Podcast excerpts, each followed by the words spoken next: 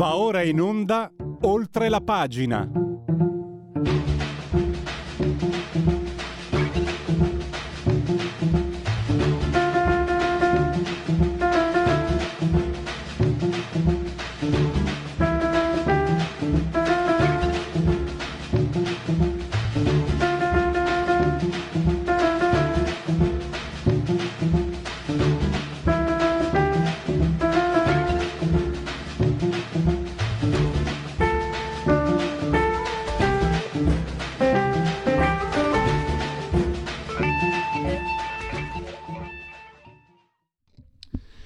Inquadra, inquadra. Questa coglionata, buon anno, coglionata dei tappi di acqua minerale. Chi l'ha pensata? Lasciamo perdere, lasciamo perdere. Luigi, io uso sempre la forbice, infatti, quando Sì, sì, sì, la uso anch'io, però appunto, appunto, non serve a niente. Allora, cominciamo bene l'anno. No, lo cominciamo bene sul serio perché abbiamo Max del Papa in linea. Max, uh, benvenuto ai, no- ai, nostri microfoni. Eccolo Max, qua, buongiorno. Allora, co- gioco di parole sciocco, Cortel Lesi, non se ne può più. Ah, questa qua, tra l'altro, io e te mi, mi, mi permetto di, di, di, considerare affinità elettive perché a me quella lì sta qua sul gozzo dalla prima volta che l'ho vista perché ha la faccia di una uh, autentica come una moneta da 3 euro. Però, Max, ti ho qua. E cosa diciamo? delle sparatorie, un parlamentare con la pistola. Io, guarda, fammela dire, vedere la sinistra che si abbarbica a un signore che ha del- deliberatamente ignorato l'uranio impoverito, lasciando che giovani vite, oh. giovani padri di famiglia venissero divorati dall'infoma di Hodgkin, che questa sinistra si abbarbichi e voglia le dimissioni, eccetera, mi fa vomitare. Però ti dico anche un'altra cosa che dopo quelli fatti lì in Piemonte, Cuneo, lo sapete tutti, il parlamentare aveva un pistolino eh, e questo pistolino ha sparato. E se io oggi trovassi un assenteista, un astensionista, uno che non va a votare, oggi probabilmente convincerebbe lui me e non viceversa. Ammesso che io abbia mai saputo convincere qualcuno. Voglio, voglio, chiedo, chiedo il tuo parere, Max. Ma sulla Cortellesi o su quell'imbecille con la pistola al veglione? Ecco, su, no, su, sulla Cortellesi dopo. Partiamo da questo che è la eh. notizia del giorno. Sì, eh, no, no, ce n'è un'altra di notizia del giorno che poi ti do in anteprima. Ah. Allora, questo è un imbecille. Mi prendo la responsabilità perché uno che va, poi faccia l'onorevole, dica faccia quello che vuole, uno che va a un veglione con una pistola, per quanto giocare, è un cretino. E mi, mi piacerebbe la, cosa, sapere cosa ne pensa la Meloni. Cioè.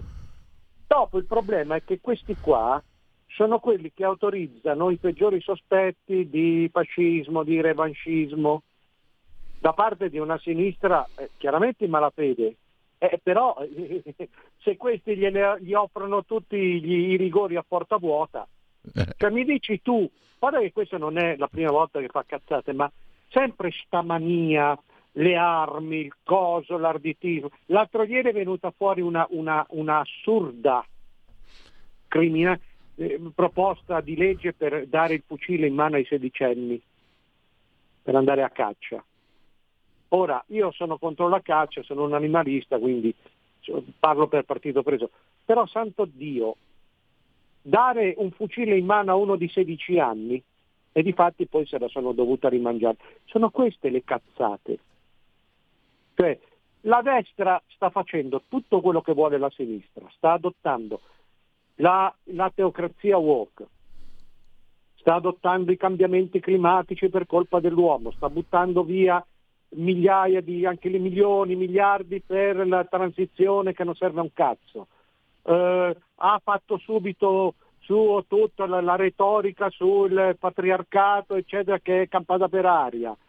Eh, la sicurezza nelle città non esiste, perché la Meloni ha, ha, detto che devono stare calmi perché se per caso legnano un migrante dopo c'ha paura delle ripercussioni. I balordi teppisti climatici hanno interrotto tutte le messe di Natale, una volta per, eh, contro il capitalismo, una volta per Hamas. Cioè ci sono dei, clima- dei climatici che sono andati a interrompere la messa di Natale perché loro stanno col terrorismo islamico. Siamo al, al surreale. E la Meloni ha detto zitti, fermi, non muovetevi perché non vogliamo che poi la sinistra ci, ci, ci attacchi. Cedono su tutto. Poi per, per, far vedere che loro sono ancora quelli della buonanima, vanno al veglione con la pistola. Ma andate a fanculo. Uno così deve essere elevato dai coglioni. È un imbecille. Eh, oh, eh, tanto più Max, che prima Max, ha detto no, non ho sparato io. È ancora Chissà, peggio. Gliel'hanno È ancora fregato. peggio. Poi ha cambiato idea e sparato per colpo, è partito un colpo per caso. Uno così non deve farlo onorevole. Posso dirti, Max, eh, per quel che conta le mie opinioni, sottoscrivo. Io credo addirittura. Ah, guarda, io amo le armi. Non sono contro la caccia perché ho amici cacciatori, comunque le mie Ah. idee. Mi piace sparare al poligono, anche se ormai non lo faccio più, perché un- subisco il fascino delle armi. Proprio per questo Mm. ti dico che il fatto che questo sia un onorevole, un parlamentare, ci sia un fatto politico, fa perdere di vista il, vera- il vero discorso. Non possiamo, qua io so ci sono molti ascoltatori che vorrebbero le armi anche, anche all'asilo. Non si può dare una pistola a un coglione qualunque. Anzi, Sì, e non ma neanche un ingegnere. sì. Le pistole devono essere poche perché è un'arma Sì, che ucc- eh. un conto è la legittima difesa, è, un altro- è tutto un altro discorso. La pistola è, un- è qualcosa di pericolosissimo. Eh beh, Pensa, que- infatti questo non- poteva non la dai- uccidere questo dai- qua. E non la dai ai sedicenni, no? A maggior ragione, ma questo Eh. che è un, è un parlamentare dovrebbe essere l'esempio, come dire, di responsabilità. Questo non ha ucciso per caso. Sai se uccideva cosa Sì, significa? Solo perché è una pistola. Qualcuno. Eh, Poteva ammazzare qualcuno, ora noi abbiamo dei parlamentari così. Tu lo sai quanto io do addosso alla sinistra, però quando poi Sì. la sinistra ci specula, eh, che gli dici? Quando dice eh, a Fratelli d'Italia ci sono i parlamentari che vanno a sparare al veglione, è la verità, se questi sono teste di cazzo, eh, eh, si facessero anche due domande. E questo è appunto. uno. Poi La domanda in anteprima, la, scusa, la notizia in anteprima? La notizia in anteprima, e anche questo l'abbiamo detto tante volte, è che Gino Cecchettin Mm? è diventato influencer, cioè si è affidato, ma è appena proprio fresca, io ci sto lavorando, si è affidato a un'agenzia di comunicazione internazionale di Londra che cura i- gli autori di fiction e di fiabe per ragazzi, sai quelle fiabe gender che usano oggi. Quindi lui d'ora in poi, essendo molto oberato, molto stressato, c'ha la gente, c'ha l'impresaria, bisogna passare attraverso l'agenzia di comunicazione. Sì. Cioè, Ma divent- Max? sta diventando un personaggio. A me tutto questo sembra totalmente immorale. Max, Mi fa- scusami, Mi fa scusami, s- so- appunto, Max, fammi chiedere una cosa. Sono sicuro che tu avrai letto, ti ricordi la striscia Mafalda di Chino? Credo che tu la Mm. conosca. 50 anni fa c'era una striscia famosa, fermate il mondo, voglio scendere. Eh sì, ma qui no, cioè il mondo, ecco, io mi faccio una riflessione diversa, cioè io, a me fa schifo tutto questo, cioè questo perché diventa un influencer, cioè diventa un imbonitore, no? A parte tutta l'incoerenza tra quello che diceva e quello che predicava, ma insomma, perché che meriti ha questo? Gli hanno ammazzato una figlia, che meriti ha? E, se- e invece si è messo in mano a un'agenzia, un'agenzia di, di ricchi, di famosi. Di... L'altro, vogliamo ricordare, tu hai sottolineato come Fazio non gli abbia fatto domande, quindi francamente Ma no, dà era l'idea tutto- che fosse vero... che fosse- questo, questo scriveva, no, questo scriveva su Twitter eh, che un peto o una scoreggia, fate voi, può essere Forse, imbarazzante forse. mentre fa il 69. Cioè, Forse, questo, questo è il tenore Comunque- culturale della gente di Eh sinistra. beh, eh. è-. Comunque è andato da pazzo perché si preparava a quello. Quando Mattarella l'altra sera, un suo solito discorso soporifero, parlava dei femminicidi, delle cose, eh, preparava quello. Infatti poi la notizia di Cecchettin come Chiara Ferragni è arrivata mh, 24 ore dopo. E a me tutto questo fa schifo, però sono io. È inutile dire voglio scendere il mondo, il mondo è cambiato. Il mondo premia questi, premia i Casarini, premia le Ferragni, premia i Sucamoro. Eh, noi con la nostra indignazione patetica, col nostro ritegno novecentesco siamo fuori, siamo già fuori dal mondo. E il mondo va da un'altra parte andato. Io non ho più niente da, da salvare, inutile che mi si chieda come la penso, dove mi butto, cosa voto, perché io sono oltre lo, lo, il cinismo, sono al nichilismo totale, assoluto, e ogni giorno trovo ragioni per convincermene, ma mi rendo anche conto che quello sbagliato sono io, non è il papagino, non è la figlia satanista che fa la donna dell'anno.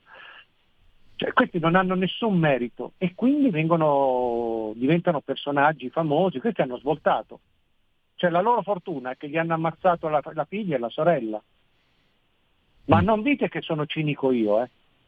Io sto raccontando esattamente le cose per quelle che sono. I cinici sono loro che se la stanno giocando sta, sta, sto cadavere, perché mm. abbi pazienza. Allora, questa, la loro fortuna è stata questa e questi hanno finito di, di, d'ora in poi campano bene. A me, ripeto, tutto questo dà la nausea, però sono io che sono rimasto indietro. E che vogliamo fare? Io, Max, Dopo noi io... ci salviamo appunto con le pellicole, con i cartoni animati della Cortellesi, che naturalmente mm. è una sciacquetta, è una sciocca, e subito eh, a me è capitato di scrivere a Cortellesi, è la stessa consistenza subculturale di Veltroni e di, dopo due giorni Veltroni l'ha intervistata sul Corriere della Sera ed è venuta fuori una, una, il classico discorso da salotto piddino ma senza, cioè, veramente da sub, sub, subcultura, sub, anormale, subnormale, cioè cosa vuoi dalla vita, la pace del mondo, voglio eh, la tutela delle donne, cioè questa continua comunque a fare pubblicità al suo filmettino ma senza Max, argomenti, scusami, senza c'è, un cazzo di niente. C'è, c'è un punto da però eh, intanto lasciami desiderare di andare da un'altra parte, di andare in Patagonia, di fermare. Lasciami, hai ragione tu, è, è inutile, patetico. In ma io, io, vorrei, io vorrei andare via. Se potessi, io vorrei Beh, non sentire più per... In Patagonia. Se tu vai in qualunque passo, devi andare proprio sull'isola deserta perché dove c'è una forma di, di civiltà e di aggregazione è tutto così. Ormai è hai tutto ragione. così, la No, tecnologia ragione. autoritaria ci ha imposto questi modelli e noi li abbiamo Ma- presi dappertutto. Sì, io ti dico la mia visione, Max. Io eh, tendenzialmente sarei un nichilista, l'alternativa al buco nero del nichilismo lo vedo nella fuga. Tutti e due sono, tutte e due sono no, io risposte non, non sbagliate. trovo più neanche fuga.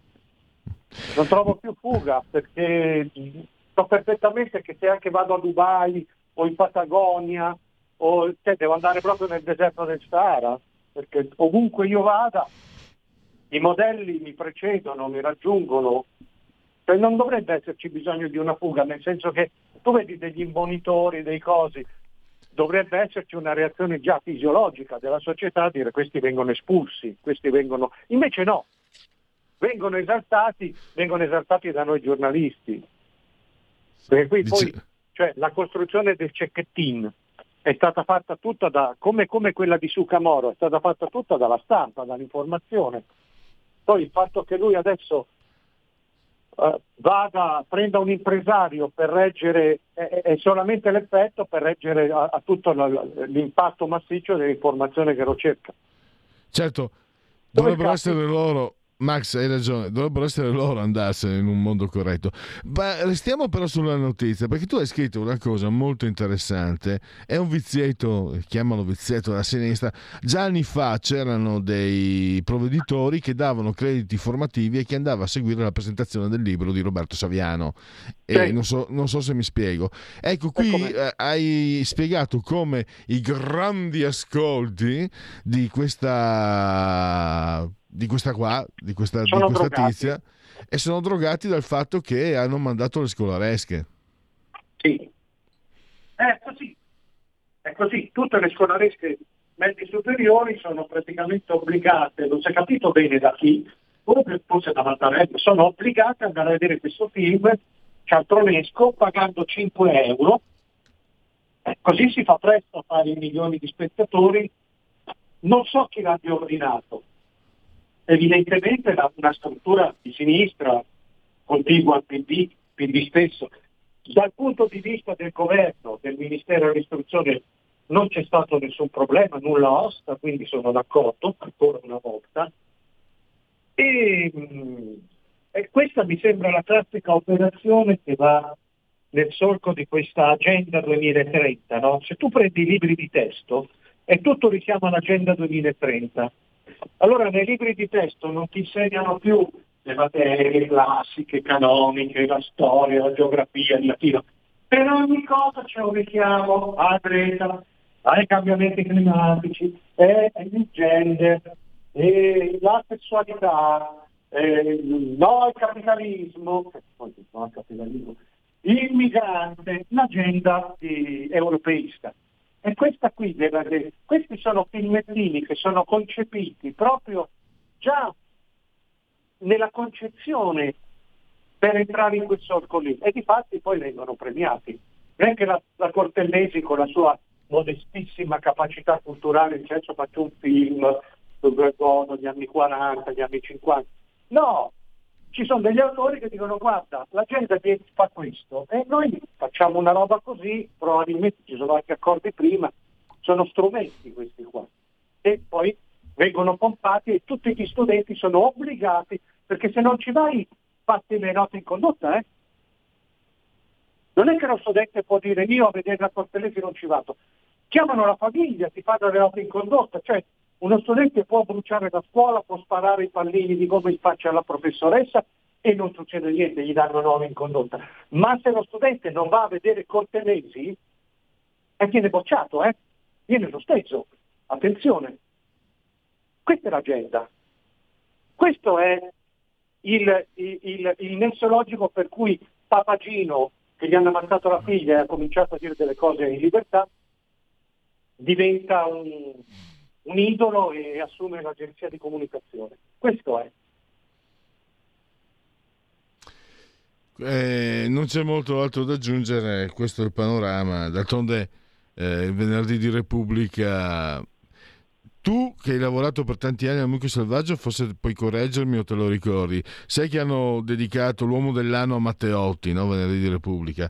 Oltre che essere patetici, e sono anche copioni perché io mi ricordo un Rolling Stone americano degli Stati Uniti, sì. quello statunitense, i primi anni 80, credo l'81, di, dedicò, eh, def, designò uomo dell'anno Jim Morrison. È bello, sì, è famoso ed è morto. Quindi hanno anche copiato sì, questi qua. Eh, ma tanto qui non, non, si, non, si, inventa quasi mai niente. Eh. Al mucchio poi, il mucchio col senno del poi era un giornale di ladri. Addirittura. Ma sì, erano giornali truffatori, infatti poi è finito, è finito divorato da se stesso, è finito divorato proprie, dai propri ammanchi, dalle proprie furbizie, dalle proprie, erano giornali di, di parabutti, dai. Adesso non tutti quelli che ci lavoravano, ma insomma, chi lo gestiva no. meglio estendere un velo. No, io conoscevo, come, lo conoscevo anche se, se solo come lettore, eh, non... poi chi lo gestiva è scappato con la cassa e più visto, cioè non, sono spariti, sono di fatto irreperibili o quasi. Eh. E io lo so perché poi ci, ci fece un'inchiesta su queste cose, su, su, insieme a, a, a, uno che anche lui aveva motivi, che era Cilia, mio amico Eddie Cilia, facemmo un'inchiesta che contribuì, penso, a, ad anticipare la chiusura e dimostrammo tutti gli ammanchi, tutte le cose, erano dei chiaraferragni di sito di estrema sinistra, molto moralisti, ma... e da quelle parti lì si copia molto. Quindi, sai, mm-hmm. Matteotti, Jim Morrison, Jim Morrison, quello che è. Eh, lo so. Queste sono le cose. Max, siamo arrivati al termine. Sì. Non so se domani sarai con il direttore Giulio Chianarca. Non so niente. Casomai so. voi seguite la radio. Grazie, ah, intanto grazie perché abbiamo direi eh, è un buon inizio, direbbe, eh, perché oggi sono state dette, hai detto molte cose interessanti e anche non, eh, non, consuete per chi è abituato ad abbeverarsi delle solite fonti, quindi prospettive e punti di vista sempre eh, diversi. Grazie a Max del Papa, il faro.it. Grazie e... a te e a tutti gli ascoltatori, un saluto. Ciao. In quanti ti promettono trasparenza, ma alla fine ti ritrovi sempre con la bocca chiusa e non puoi dire quello che pensi? Radio Libertà non ha filtri né censure. Ascolta la gente e parla come la gente.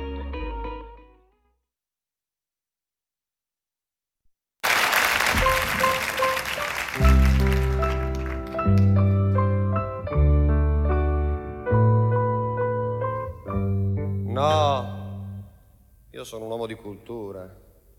Io con quelli lì non ci vado, sono testacchioni. Sì, forse l'impostazione è anche giusta, ma ci sono troppe cose. Certo che il mondo va male, vuoi che non lo veda? Sono più a sinistra di loro io. Perché loro sono ingenui, ignoranti, non hanno dubbi. Mentre io... io sono un problematico.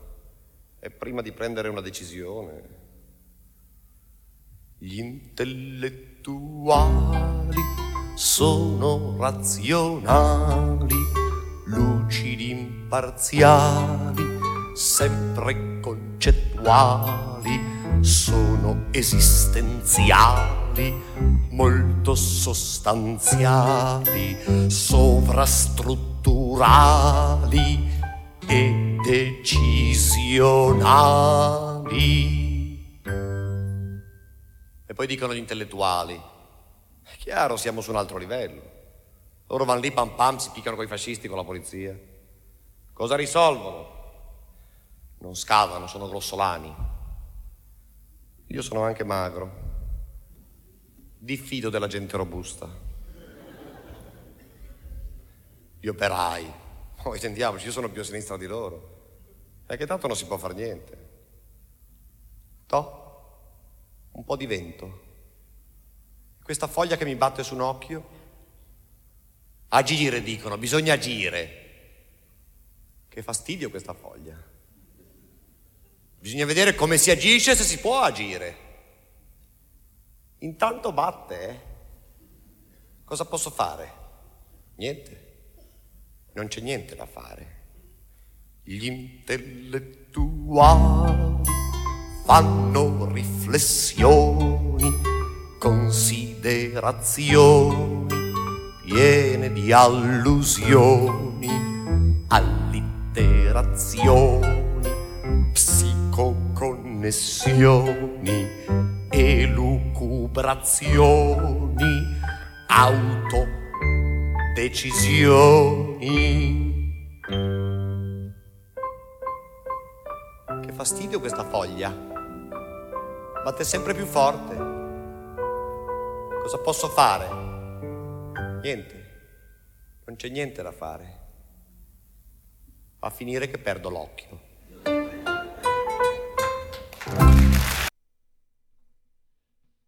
Radio, radio, radio, radio Libertà, oltre la pagina siete in uh, simultanea con noi quando sono scoccate le 11 04. Abbiamo in linea il professor Enzo Kermo, il docente di tecniche delle comunicazioni.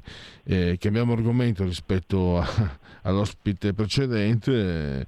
Eh, è un argomento anche questo piuttosto anche per certi aspetti, anzi sicuramente sgradevole, perché parliamo di delinquenza giovanile e soprattutto parliamo di delinquenza giovanile che continua ad aumentare. Sono dati Eurispes e del servizio analisi della polizia criminale. I reati commessi sono aumentati negli ultimi 13 anni del 15,34%, da 28.000 a 32.005. E questo... Eh, questa è la fotografia e eh, la analizziamo insieme a, a Enzo, professor Enzo Kermul che ha dedicato anche un interessante articolo sul Barbiere della Sera. Intanto benvenuto professore e grazie per essere ai nostri microfoni. Ah, grazie come sempre.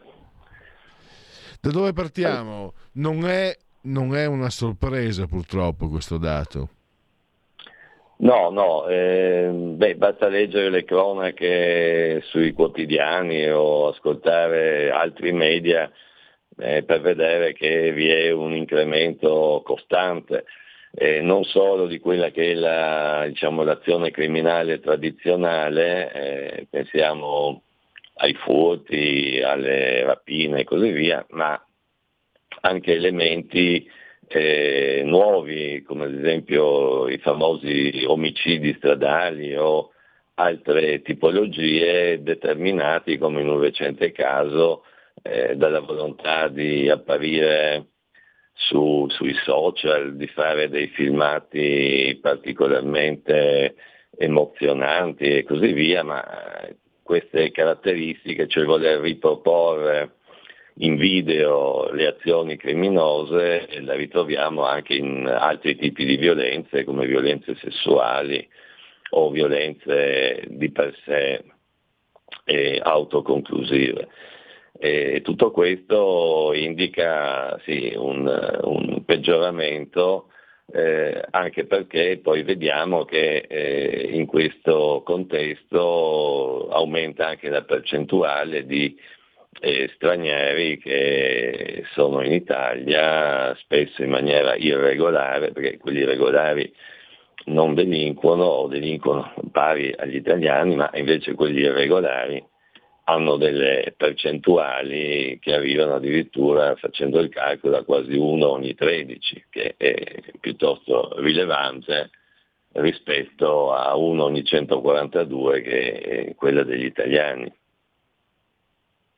per esperienza lei sa professore, io sono anche, come dire, costernato, odio il termine basito, quindi cerco termini alternativi, perché ancora oggi, se tu dici eh, il 31%, no è di più ormai, purtroppo è cresciuto, il 34% delle violenze sessuali in Italia viene compiuto dagli stranieri e c'è quello che ti dice, lo vedi?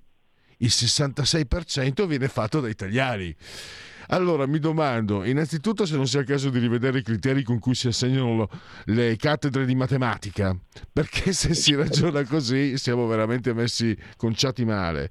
Ma però c'è questa forma di pregiudizio. Anche, devo dire anche, professore, che si rischia dall'altra parte di dire ecco gli immigrati portano, eh, portano violenza e crimine. In realtà io, io, me ne sono occupato per anni qui quando ci chiamavamo Radio Padania, cercando sempre di sottolineare prima di tutto le vittime, perché delle vittime non ne importa un mazzo a nessuno, questo, questa è la mala verità. E in secondo luogo che probabilmente se a distanza di tanti anni sono, io l'ho fatto dal 2011 al 2021 questa rubrica, tenevo questa rubrica, e se vedo che le cifre grosso modo sono sempre le stesse, sono aumentate gli stranieri, è evidente che il, il problema è la gestione degli stranieri, il farli entrare con le ONG che vedono solo interesse, farli entrare senza se e senza ma, abbandonarli là se stessi, non costruire un percorso che permetta loro di realizzarsi e diciamo a noi come paese ospitante di, di avere anche un, un, un un vantaggio, no? perché si tratta di energie fresche, nuove, è brutto quello che dico, la parola energie fresche nuove è brutto, sa di sfruttamento, però è un fatto che se io porto persone che hanno fame, che hanno voglia, gli Stati Uniti sono stati costruiti dalla fame e dalla voglia dei pionieri, degli immigrati, non è così, è detta proprio eh, tomo tomo, come direbbe Totò. E, e, non c'è verso però di, di di, di, cambiare questo trend? Ammesso che quello che ho detto, professore, sia condivisibile, glielo chiedo a lei.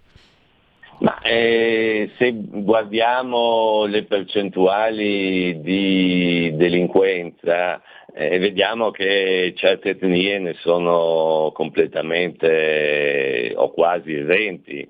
Eh, pensiamo ad esempio ai cinesi, cioè mh, hanno delle occupazioni, eh, hanno una comunità forte che sostiene, mh, mm, hanno varie capacità imprenditoriali e così via. E se guardiamo i dati dei, dei di coloro che compiono ad esempio rapine vediamo che sono prevalentemente di alcune nazionalità, cioè marocchini, romeni e tunisini, cioè non è che i dati possono essere in qualche modo celati. Eh, perché? Perché da questi stati evidentemente provengono persone che non hanno alcuna capacità o conoscenza tale da permettere un'integrazione in una società come quella italiana che nonostante tutto è sempre una società industriale che ricopriva anche un tempo uno dei primi posti nelle capacità produttive e imprenditoriali. E quindi è chiaro che questi soggetti che arrivano non hanno competenze per sopravvivere si aderiscono a associazioni delinquenziali e trovano in questo modo delle capacità di, sopravvivenza che però vanno a scapito della collettività. Eh, professore, mm, se non sbaglio non, eh, non, ho trovato, le voglio chiedere, il fattore religioso, no? c'è questo, proprio, tra l'altro lei eh, Isontino, um, dove, dove, c'è la sindaca della Lega, la, la Cisint a Monfalcone, eh, eh, c'è questo grosso problema di convivenza con la comunità islamica. Ecco, il fattore religioso non, non sto dicendo che conduca a, crimi, a criminalità, però eh, sicuramente non, porta, non favorisce l'integrazione, insomma e quello islamico è un fattore molto forte, molto, certe volte anche molto chiuso mi sembra. Beh, soprattutto come nel caso di Monfalcone, che è appunto la cittadina in cui la sindaca Cisint eh, ha questo, questo ruolo di, anche di moderatrice de, della situazione, è molto particolare perché essendoci cantieri navali eh, tra i più grandi d'Italia, eh, la manodopera straniera non solo dal Bangladesh, dal Pakistan, ma anche da altri paesi come Montenegro,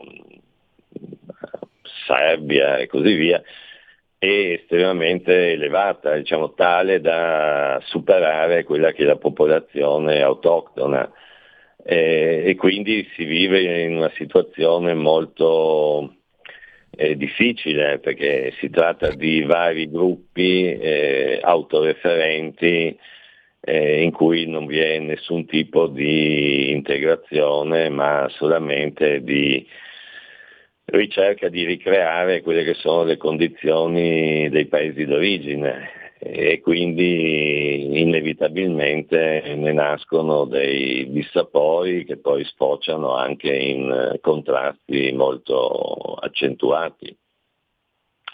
E l'elemento cardine di unificazione eh, di questi gruppi è chiaramente in questo caso eh, la partecipazione religiosa che vuole essere fatta diciamo, come nei paesi d'origine quindi dà luogo a ulteriori forme di insofferenza perché monopolizzano aree, diventano insomma particolarmente ostili allo stile di vita diciamo, europeo e italiano. Professore, lei spesso offre nelle sue analisi, anzi sempre di solito, indica, indica delle, delle soluzioni. In questo caso mm, lei si è, si è fermato l'analisi, poi vedremo anche perché ha fatto delle osservazioni molto interessanti io mi sto accorgendo che quella tendenza lì c'è anche nei corsi di aggiornamento di noi giornalisti, dovrebbero esserci, le posizioni dovrebbero essere molto neutrali, però mi ricordo qualche anno fa per esempio non è possibile che in un corso con uh, 40 domande, 25 fossero contro Trump. Era il 2017, 2018. Non è possibile, c'è qualcosa che non mi torna. Allora, no, ma questo è eh, successivo. Volevo chiedere allora, in, in questo quadro, chi, chi, può intervenire? Lei spesso ha parlato della scuola e lì purtroppo sono tasti dolenti in Italia perché la scuola potrebbe avere un ruolo positivo, ma la scuola, ne abbiamo parlato proprio con lei più volte, la scuola italiana non gode di buona salute, insomma. No, eh, purtroppo non gode di buona salute. Inoltre c'è una tendenza che è un po' così sotto traccia, non, non viene tanto eh, resa nota che eh, vi è una sorta di appalto da parte del settore pubblico di quelli che un tempo erano i, chiamiamoli carceri minorili o eh, altre forme di contenimento della delinquenza minorile, cioè eh, vi sono delle cooperative che gestiscono delle strutture in cui in pratica, cioè in teoria vi sono psicologi, assistenti sociali e quant'altro per il recupero di questi giovani, per lo più appunto stranieri, poi in realtà eh, l'unica azione che viene effettuata è quella di custodirli e evitare che eh, ne escano e continuino a compiere azioni eh, diciamo delinquenziali. Questo è un modo per così, coprire il problema, il problema rimane perché prima o poi questi usciranno e chiaramente si ritroveranno nella stessa situazione di mancanza di risorse e cercheranno di eh, ottenerle in maniera non eh, corretta dal punto di vista né relazionale né di proprietà eh, delle risorse stesse. Questo è come intervenire. Chiaramente la scuola rimane uno dei campi migliori per educare, per formare il cittadino e così via. Eh, a queste si possono aggiungere anche altre strutture, chiaramente private, eh, non solo pubbliche, eh, che abbiano queste funzioni, ma funzioni effettive di eh, formazione eh, e di inserimento, che ripeto molto spesso servono semplicemente a coprire un fenomeno eh, attraverso la creazione di nuovi istituti eh, che non eh, ottemperano a queste attività, ma semplicemente a quelle di custodia e eh, mantenimento un po' dell'ordine pubblico senza eh, lasciare questi giovani in, in forme di continua provocazione o conflitti con eh, altri tipi di persone di età anche diverse. E eh, chiudiamo spostando un po' l'attenzione, eh, però è molto interessante riscontrare quello che lei ha registrato, cioè che anche in un rapporto ben fatto, mi è perso di capire, ho dato anch'io un'occhiata a quello dell'Eurispes, eh, ci scappa, come dire, il, chi ha, è stato autore di questa analisi ci tiene a far sapere le proprie posizioni, quindi eh, vuole far sapere che è contro le armi, vuole far sapere insomma che vuole far sapere a chi, professore, a chi vuole far sapere chi eh, svolge questa analisi, a chi vuole comunicare da che parte sta. Lei dà la risposta, vuole comunicarlo a chi, poi me- chi si incarica di mettere, di assegnare le poltrone. È un meccanismo triste ma realistico.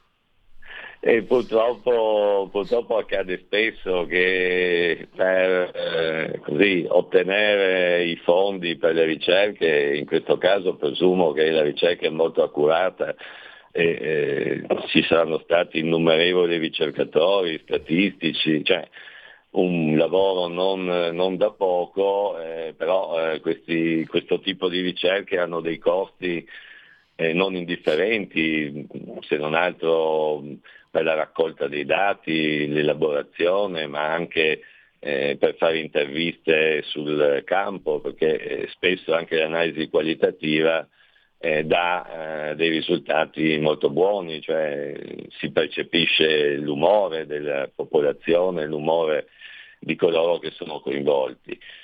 Per fare tutto questo chiaramente occorre un gran numero di risorse. Il settore privato è piuttosto parco, mentre in altri settori come il farmaceutico o quello del, dell'automobile sono piuttosto ricchi di, di denaro, di, di, risorse, nel settore chiamiamolo psicologico e sociale eh, quasi sempre finisce che ci si rivolge all'ente pubblico. E l'ente pubblico ha una governabilità e quindi eh, chi ottiene il finanziamento alla fine spesso in questo modo eh, ringrazia in maniera impropria il proprio benefattore.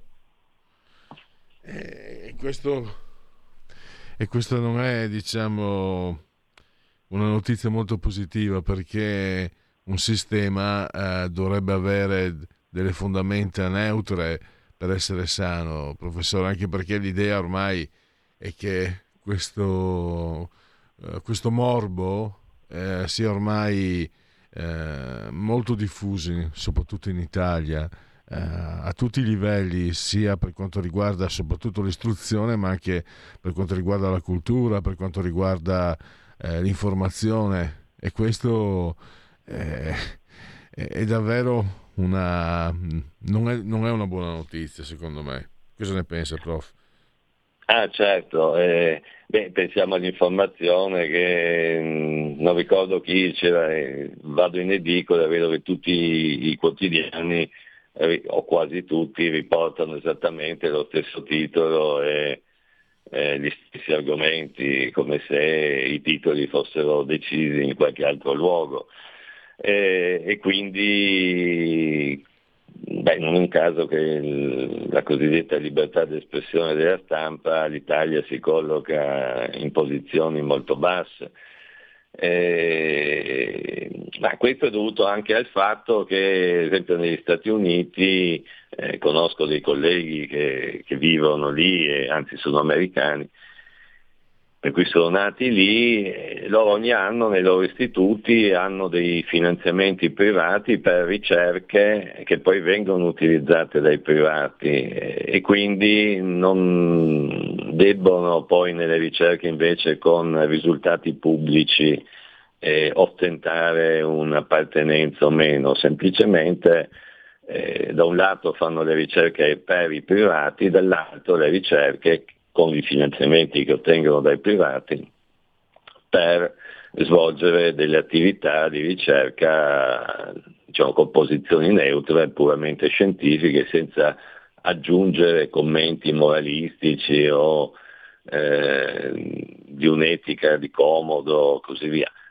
Anche se devo dire recentemente vedo che molte università statunitensi purtroppo tendono a diventare eh, faziose eh, né più né meno di quelle italiane. Sì, professore, permette di interromperla.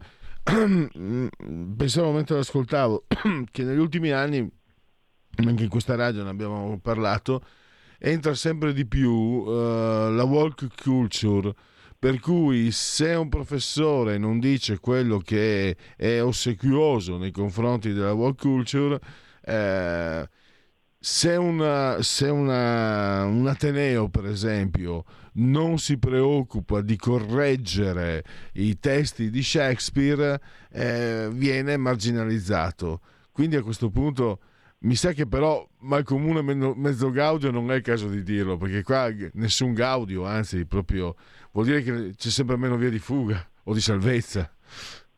Ma eh, diciamo che eh, questo fenomeno appunto che è sempre più in crescita eh, sia negli Stati Uniti ma purtroppo anche in Italia perché eh, provare a eh, basta guardare certe università diciamo, le loro linee guida politiche. Ma ehm, su questo eh, bisognerebbe intervenire riportando ogni tipo di eh, struttura a quelle che sono le, le proprie funzioni, cioè, eh, ma purtroppo in Italia ogni, ogni, ente crede di essere l'unico a poter decidere per tutti. Non voglio citare certi enti diciamo, relativi al, alla giustizia, ma eh, sappiamo come, come diventa sempre più parziale, sempre più condizionata ideologicamente. E, e, questa intromissione sempre più forte dell'ideologia nel contesto della vita sociale eh, non può che provocare conflitti perché ovviamente non tutti hanno lo stesso pensiero e formalmente si vive in una democrazia che dovrebbe garantire le libertà di pensiero e d'azione a tutti i cittadini. Certamente. Professore, eh, siamo alla conclusione. Io saluto e ringrazio il professor Enzo Kermol e a risentirci presto. Va bene, grazie.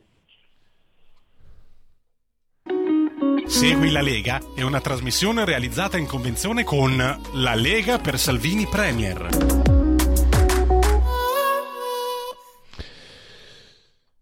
Segui la Lega. Prima che la Lega segua te. Alla Marciana o seguisca te alla Pellegrina, me ha messo anche dalla sintassi. Tie. Sono sul sito legaonline.it, scritto legaonline.it, tutte le cose che si possono fare, quante, quante, quante, scaricare il libretto che elenca i progetti portati a termine da questo governo grazie alla presenza della Lega, i calendari delle feste e iscriversi. La possibilità di iscriversi alla Lega Salvini Premier è molto facile, molto semplice. Si versano 10 euro, lo si può fare anche tramite PayPal, senza nemmeno vi sia la necessità che siate iscritti a PayPal.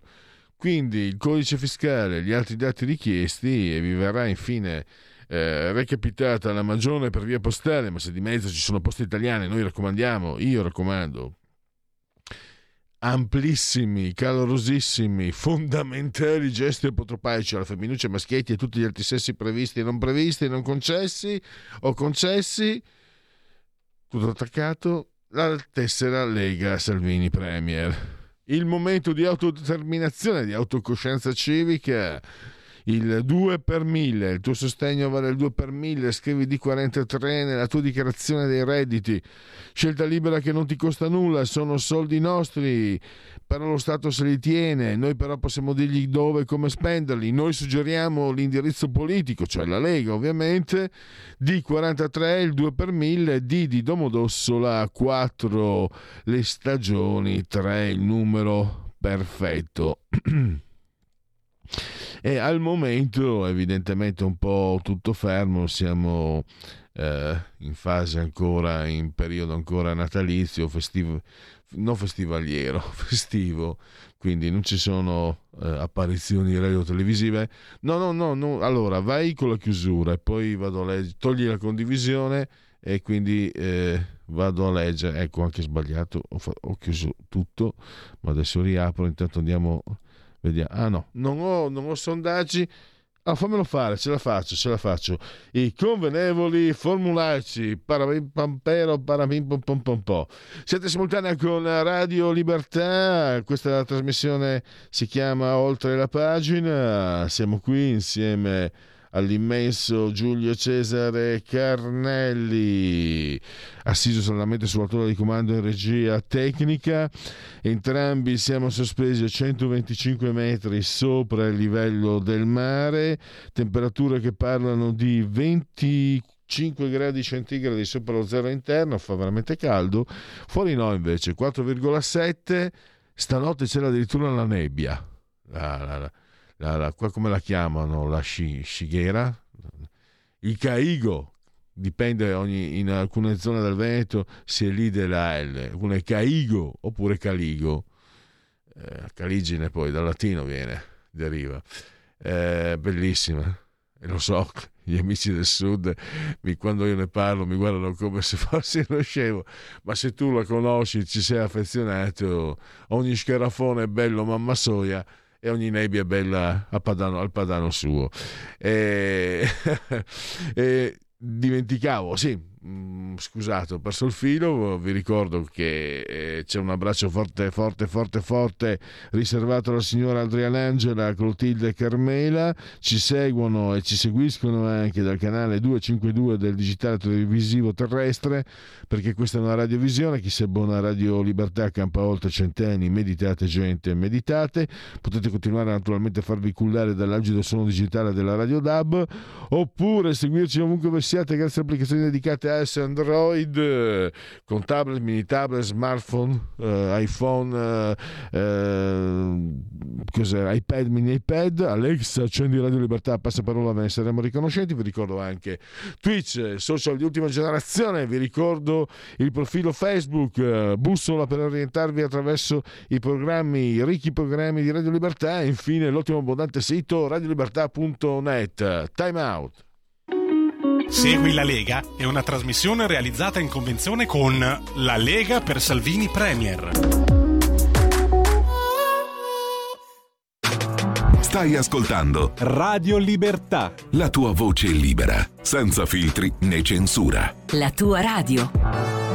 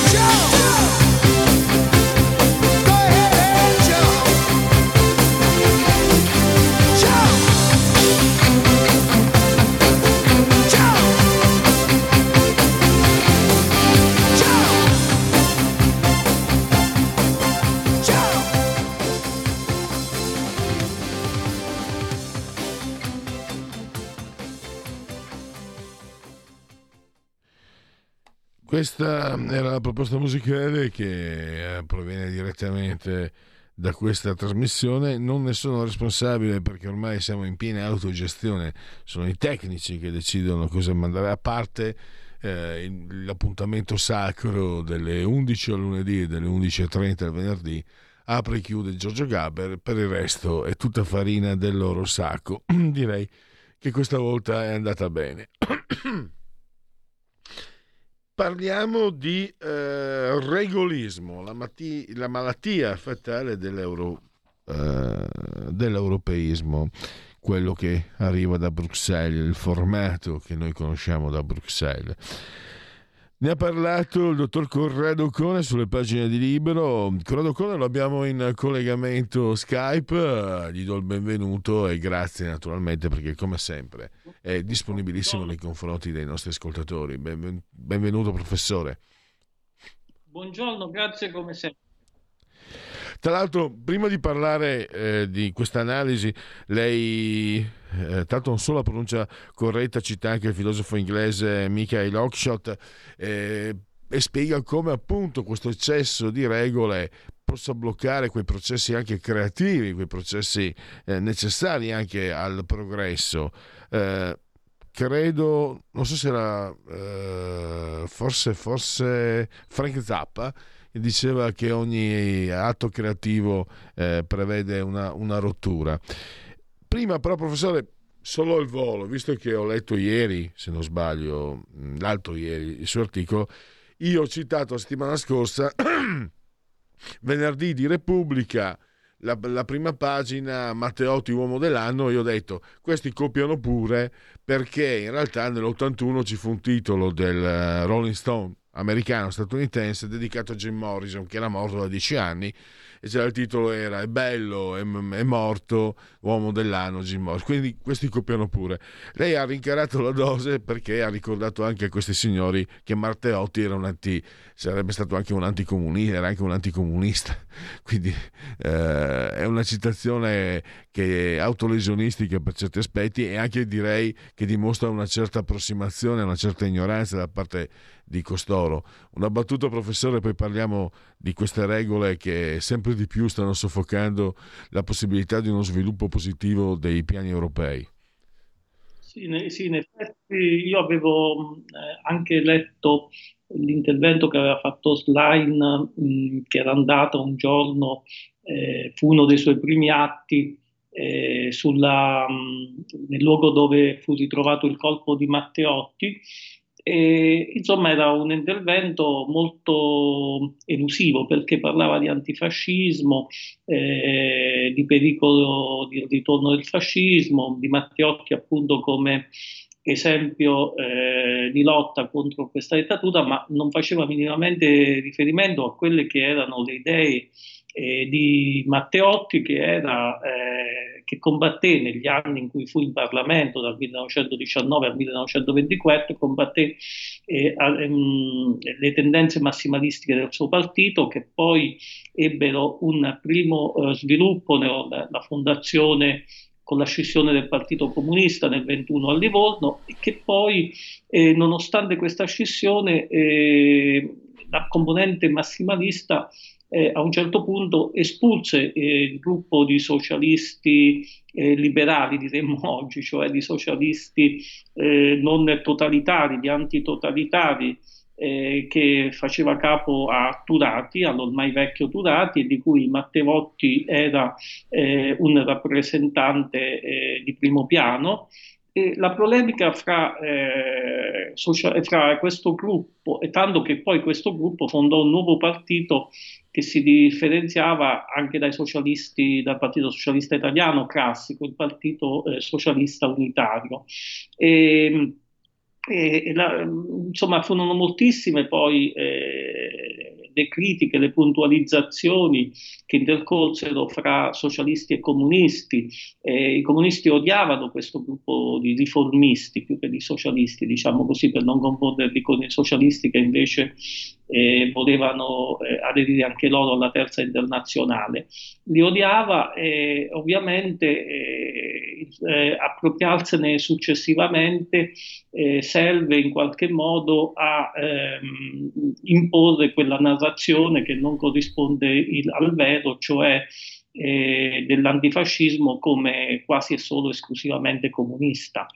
Eh, eh, anche perché i comunisti appunto eh, erano antifascisti, ma eh, perché volevano un altro tipo ugualmente, eh, ugualmente diciamo, eh, forte di dittatura, la dittatura del proletariato. Tra l'altro Matteotti eh, scrisse delle pagine anche nei suoi discorsi parlamentari di, di questo tema contro proprio questa idea della dittatura del proletariato che si trova già in Marx e che poi Lenin in quell'anni metteva in pratica eh, in Unione Sovietica e che eh, da parte dei socialisti italiani eh, scimmiottava, insomma. E quindi sì. era diciamo, una puntualizzazione storica. Assolutamente. Non fu, caso, non fu un caso che poi nel secondo dopoguerra Matteotti divenne divenne un po' il, simbolo, l'ideale, eh, la, il riferimento del Partito Socialdemocratico di Saragat. Certo. Eh, allora, il quale appunto si differenziò nettamente da, dai socialisti di Nelli che invece eh, erano proprio ciccia diciamo Dottore, così con i eh, comunisti eh, di Togliatti ecco. perfetto chiudiamo allora questo capitolo che non dovrà mai essere chiuso, non dovrebbe mai essere chiuso in ogni caso perché sarebbe opportuno che l'antifascismo ritorni a chi eh, porta, è portatore di pensiero liberale. È inconcepibile che l'antifascismo sia nelle mani di chi ha ancora simboli totalitari come la faccia, il martello, Marx, Mao, eccetera, eccetera. È assurdo, è, un, è, una, è, un, è una bestialità storica che però viene accettata dalla cultura italiana, chissà come mai.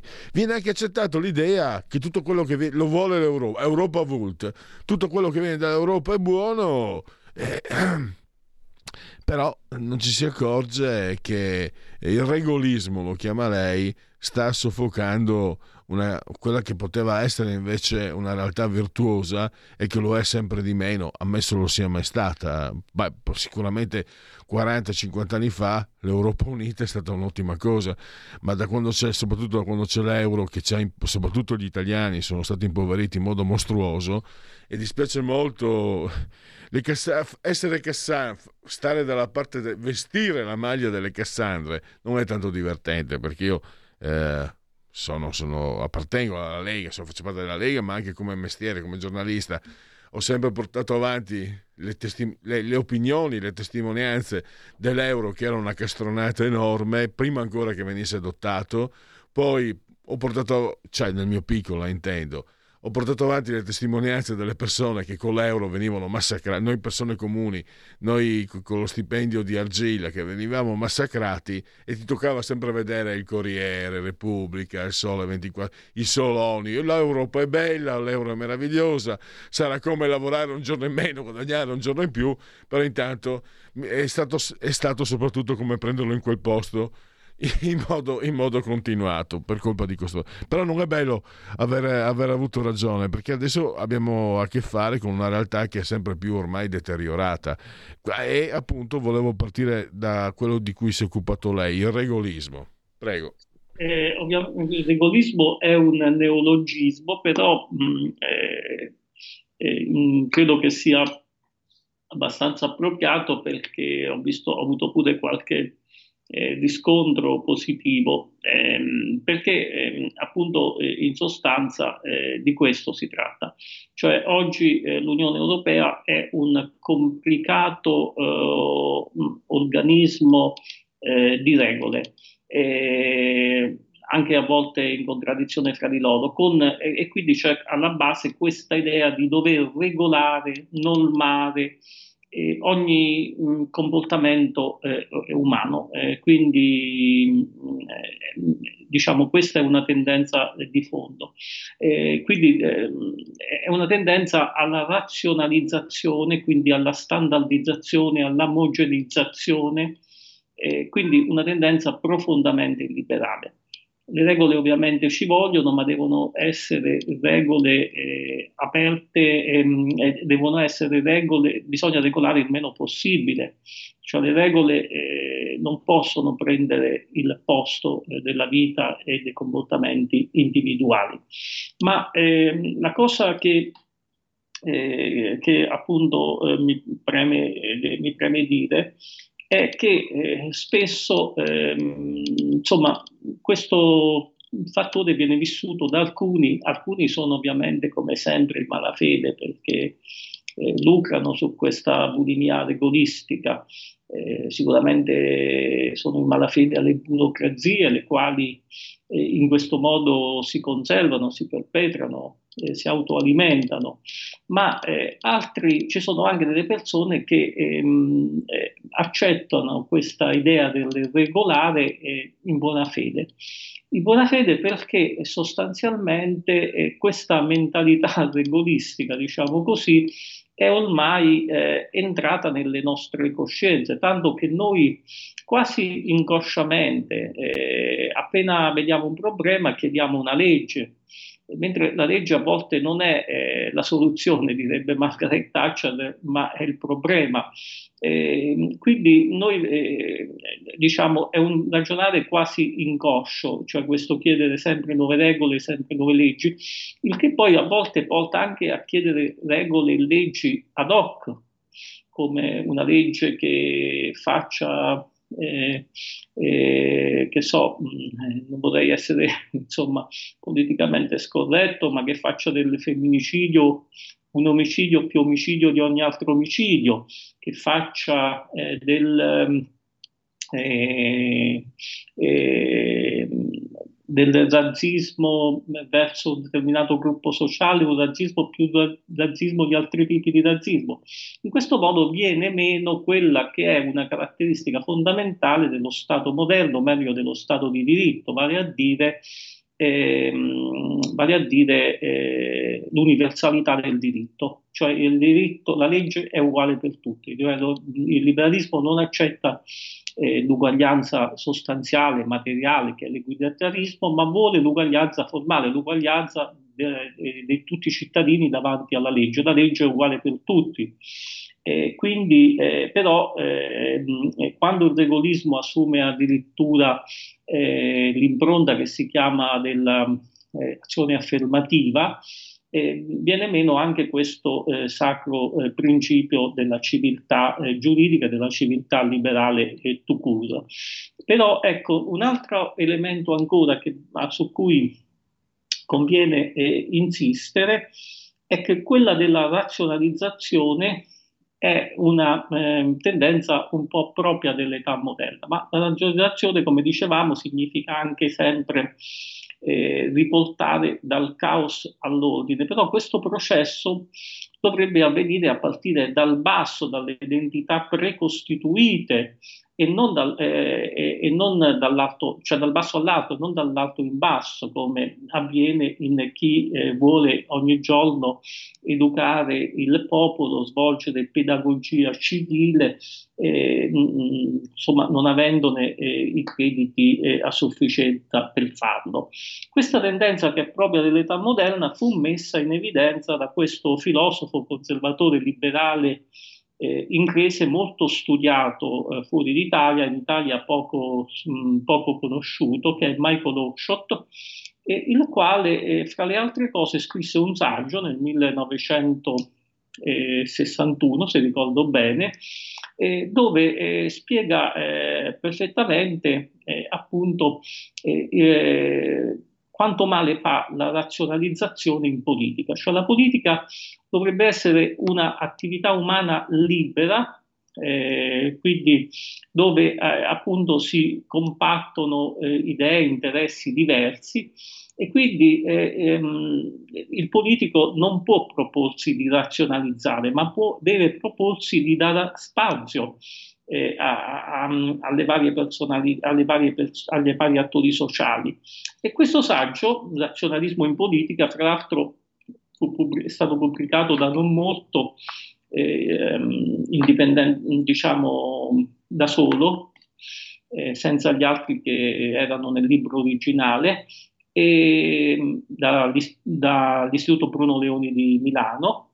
Questo saggio è un piccolo, eh, diciamo, eh, come posso dire, vademecum dell'essere liberali in quanto essere, quando non credere non nella ragione, ma nel razionalismo, non nelle regole, ma nel regolismo, cioè nella tendenza profondamente illiberale a, mh, mm, eh, a stabilire eh, a priori quali siano i comportamenti giusti e corretti che ogni uomo eh, deve tenere. E, ehm, allora, eh, eh, la cosa strana è che Oakshott, strana, insomma, la cosa interessante è che Oakshott in questo libro, fra gli esempi che fa di questa tendenza alla razionalizzazione, che rispetto significa costruttivismo, omogeneizzazione, standardizzazione, cioè tutte cose che a chi ama la libertà individuale non piacciono. E fra gli esempi che fa mette anche quello dell'Unione Europea, che allora ovviamente conviva i primi passi, ma lui con spirito, oserei dire, quasi profetico, cominciava a individuare quella che sarebbe stata appunto la deriva bulimica in termini di regole a cui oggi assistiamo. Poi su questo elemento c'è tutta una vasta pubblicistica, lo stesso Boris Johnson, che mh, per mh, l'ex leader eh, del Partito Conservatore inglese, quello che poi praticamente ha attuato la Brexit. Eh, ecco, lo stesso Boris Johnson, eh, qua, al tempo in cui era un corrispondente del settimanale Spectator da Bruxelles, eh, scrisse degli esilaranti articoli per questo settimanale inglese eh, in cui ironizzava ad esempio sulla volontà di stabilire per legge la lunghezza delle banane, ma qui eh, non si tratta ovviamente solo di stabilire per legge, eh, ehm, tra l'altro poi apro una parentesi, ehm, ma si tratta eh, sostanzialmente ehm, eh, di coaltare i comportamenti umani, cioè di limitare lo spazio di intervento del singolo e quindi di menomare quella che è la nostra libertà. Stamattina ho visto, mi è passato su Facebook, eh, io a Facebook di solito do degli sguardi molto rapidi, però mi è passato un post che aveva messo Carlo Lottieri, che forse voi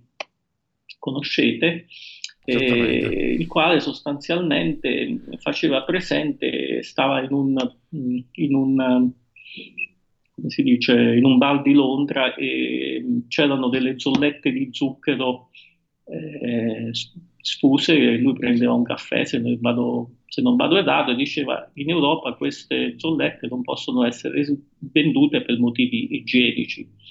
Eh, insomma, sono piccoli comportamenti, piccole, mh, mm, piccole, forse sono delle, queste sono delle sciocchezze, però sono delle sciocchezze che fanno capire qual è la mentalità che hanno questi burocrati, qual è la mentalità, ed è una mentalità che eh, in qualche modo ehm, si incrocia con la mentalità socialista. Eh, che cosa è il socialismo se no un tentativo di raggiungere l'uguaglianza e quindi l'omogeneità dei comportamenti eh, dei singoli eh, attraverso l'azione politica. E quindi eh, il regolismo per noi deve essere, ehm, insomma, dobbiamo combattere assolutamente questa tendenza. L'articolo ehm, prendeva spunto da un'affermazione che aveva fatto in passato eh, Giorgetti, il ministro dell'economia, che aveva detto, dice sì, questo testo che abbiamo approvato, il patto di stabilità e, e crescita, è, è, un, è, è, frutto di un compromesso ed è un testo complicatissimo. Insomma, questa quindi, ecco, la battaglia per la semplificazione era stata una battaglia di alcuni governi eh, di Berlusconi. Sarebbe mm, bello che insomma, questo centrodestra adesso al potere la riprendesse, mentre eh, mh, mm, purtroppo sembra passata un po' di moda, però mh, mm, eh, ripeto, è lì eh, il problema, uno dei problemi grossi e d'altronde pure eh, la battaglia che si è fatta con Salvini per l'approvazione del codice degli appalti andava appunto in questo senso della semplificazione, perché paradossalmente eh, le, quando le regole aumentano eh, la corruzione può nascondersi meglio, cioè eh, può sembrare, perché l'obiezione che fa la sinistra dice no, se voi trovate, eh, togliete queste clausole al codice degli appalti, si eh, aumenta la corruzione, le mafie No, diciamo la storia dimostra che più ci sono state regole, più nelle maglie delle regole si sono insinuate eh, le organizzazioni criminali. Eh, cioè le regole devono essere poche, eh, sicure, efficaci, chiare. Cioè la legge deve essere chiara, quella della chiarezza della legge è un altro, eh, un altro diciamo, imperativo aureo che le burocrazie, compresa la burocrazia europea, non hanno ben presente, secondo certo. me. Possiamo, mm, anzi, dobbiamo chiudere, mm, dottor Occone. Eh, la ringrazio ancora. Ricordo ai lettori Corrado Occone, lo leggiamo sempre su Libero. Grazie e risentirci a presto. Grazie, a presto. Grazie. La verità è che sono cattivo, ma questo cambierà. Io cambierò. È l'ultima volta che faccio cose come questa. Metto la testa a posto, vado avanti, rigo dritto, scelgo la vita. Già adesso non vedo l'ora. Diventerò esattamente come voi. Il lavoro, la famiglia, il maxi televisore del cazzo, la lavatrice, la macchina, il CD e l'apriscatole elettrico. Buona salute, colesterolo basso, polizza vita, mutuo, prima casa, moda casual, valigie, salottoli tre pezzi, fai da te, telequiz, schifezze nella pancia, figli, a spasso nel parco, orario d'ufficio, bravo a golf, l'auto lavata, tanti maglioni, Natale in famiglia, pensione privata, esenzione fiscale, tirando avanti, lontano dai guai, in attesa del giorno in cui morirai. Genetriaci, ricorrenze e commemorazioni del decimo secondo, duodecimo giorno di nevoso, mese del calendario repubblicano. Per tutti un martedì, martis 2 di gennaio, anno domini 2023-2023, che dir si voglia. Nel 366 gli Alemanni attraversano il Reino gelato e invadono l'impero romano. Ermenegildo Zegna da Biella, eh, imprenditore e filantropo, le sue, le sue stoffe. Isaac Asimov, che sono certo eh, Giulio Cesare Carnelli avrà letto da ragazzo. Eh, chi non ha letto? Avrai letto Isaac Asimov? Hai letto, sì, ne sono certo, è un buon lettore Giulio. Le leggi della robotica, il robot che non può nuocere all'essere umano, il robot deve obbedire all'essere umano, meno che non, non, uh, questo non vada in contrasto con la prima legge e la terza deve salvaguardare se stesso a meno che non entri in contrasto con la prima e la seconda legge. Se la conoscenza può creare dei problemi, eh, non è tramite l'ignoranza che possiamo risolverli. Giovanna Ralli, Core de Roma, bellissima. E poi molti maschietti, eh, diciamo gli over 50 si ricordano sicuramente di Gian Lu Müller, in arte Nadia Cassini. Molti si ricordano di Nadia Cassini e mi fermo lì. Paolo Endel, grandissimo comico eh, cabarettista, io me lo ricordo anche in un film che mi era piaciuto di Staino, Cavalli si nasce. È vero che chi semina raccoglie, ma è anche vero che chi raccoglie si china e a chinarsi lo si prende facilmente nel culo. Vi ricordate Car Carlo Pravettoni che ha preso un sacco di voti alle comunali di Milano? Cioè lui non si candidò, ma molti segnarono sulla, sulla scheda elettorale Carcarlo eh, Pravettoni. E poi una nomination Oscar per l'attore Cuba Gooding Jr. e infine un ex giocatore che fu anche della Benamata, credo eh, facesse parte anche della rosa che vinse il triplete, eh, Davide Santon, nato in provincia di Ferrara ma veneto di eh, Rovigo, anche Tiago Motta brasiliano ma originario veneto, sempre da quelle bande. Stop, ringrazio Giulio Cesare Carnelli assiso saldamente sulla tolla di comando e regia tecnica, grazie a tutti coloro che hanno seguito questa emittente, buon proseguimento a todos. Miau. Avete ascoltato oltre la pagina.